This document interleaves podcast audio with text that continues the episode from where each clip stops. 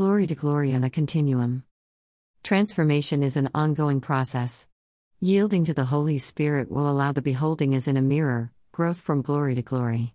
You are in good hands. Second Corinthians three eighteen. And we, who with unveiled faces all reflect the Lord's glory, are being transformed into His likeness with ever-increasing glory, which comes from the Lord, who is the Spirit. Shalom. Copyright Copyright twenty twenty, Joan Senussi, Radiant Glory, all rights reserved.